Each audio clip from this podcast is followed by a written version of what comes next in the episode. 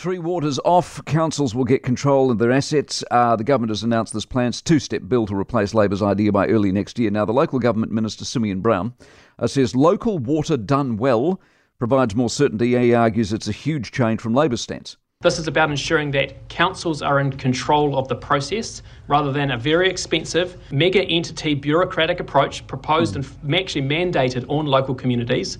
We'll be allowing communities to put forward their plans. Now, Central Hawke's Bay Mayor Alex Walker's with us on this. Alex, morning.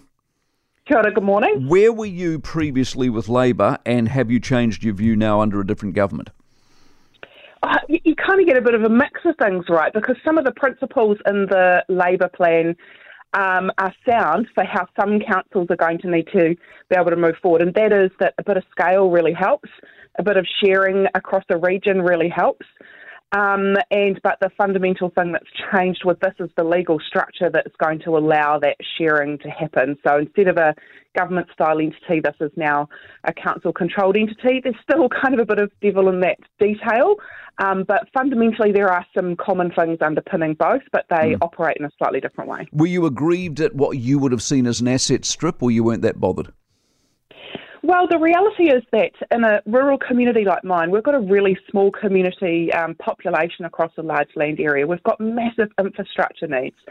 And the reality of we've got to do something different is pretty real for us. So we were relatively open minded. But the key for us has been that what makes sense for us here is that across the Hawke's Bay region, we've been working together on this, um, on a model to do this differently together for about the last four or five years and it makes sense for us. Our catchments cross our district's boundaries. Um, our communities are socially and economically really connected, and so the Hawke's Bay model, the Hawke's Bay entity that we've been working on, this legislation is going to start helping us to fit that into into a place that might actually get off the ground. Glad to hear that because you essentially what you're saying is you were doing it by yourselves anyway. Yeah, I mean you, you're in charge of your own problem. You've, you've worked out what the issues are, and you did. What about the debt side of the equation? Is debt the issue or an issue for you or not? Um, well, debt, debt and affordability to households are the two issues, right? Um, the scale gives us a bit of help to get the affordability spread out um, uh, a bit more evenly. Uh, the CCO mechanism, if they can get the details of this right, um, could be able to help us with our balance sheets. Um, and I have to say, we're re looking at our numbers because our balance sheets for the councils in Hawke's Bay look a bit different now than they did a year ago. Um, Cyclone Gabrielle yeah. means that we're now carrying some other pretty hefty demands on our balance sheets. Um, so we're still re looking at that.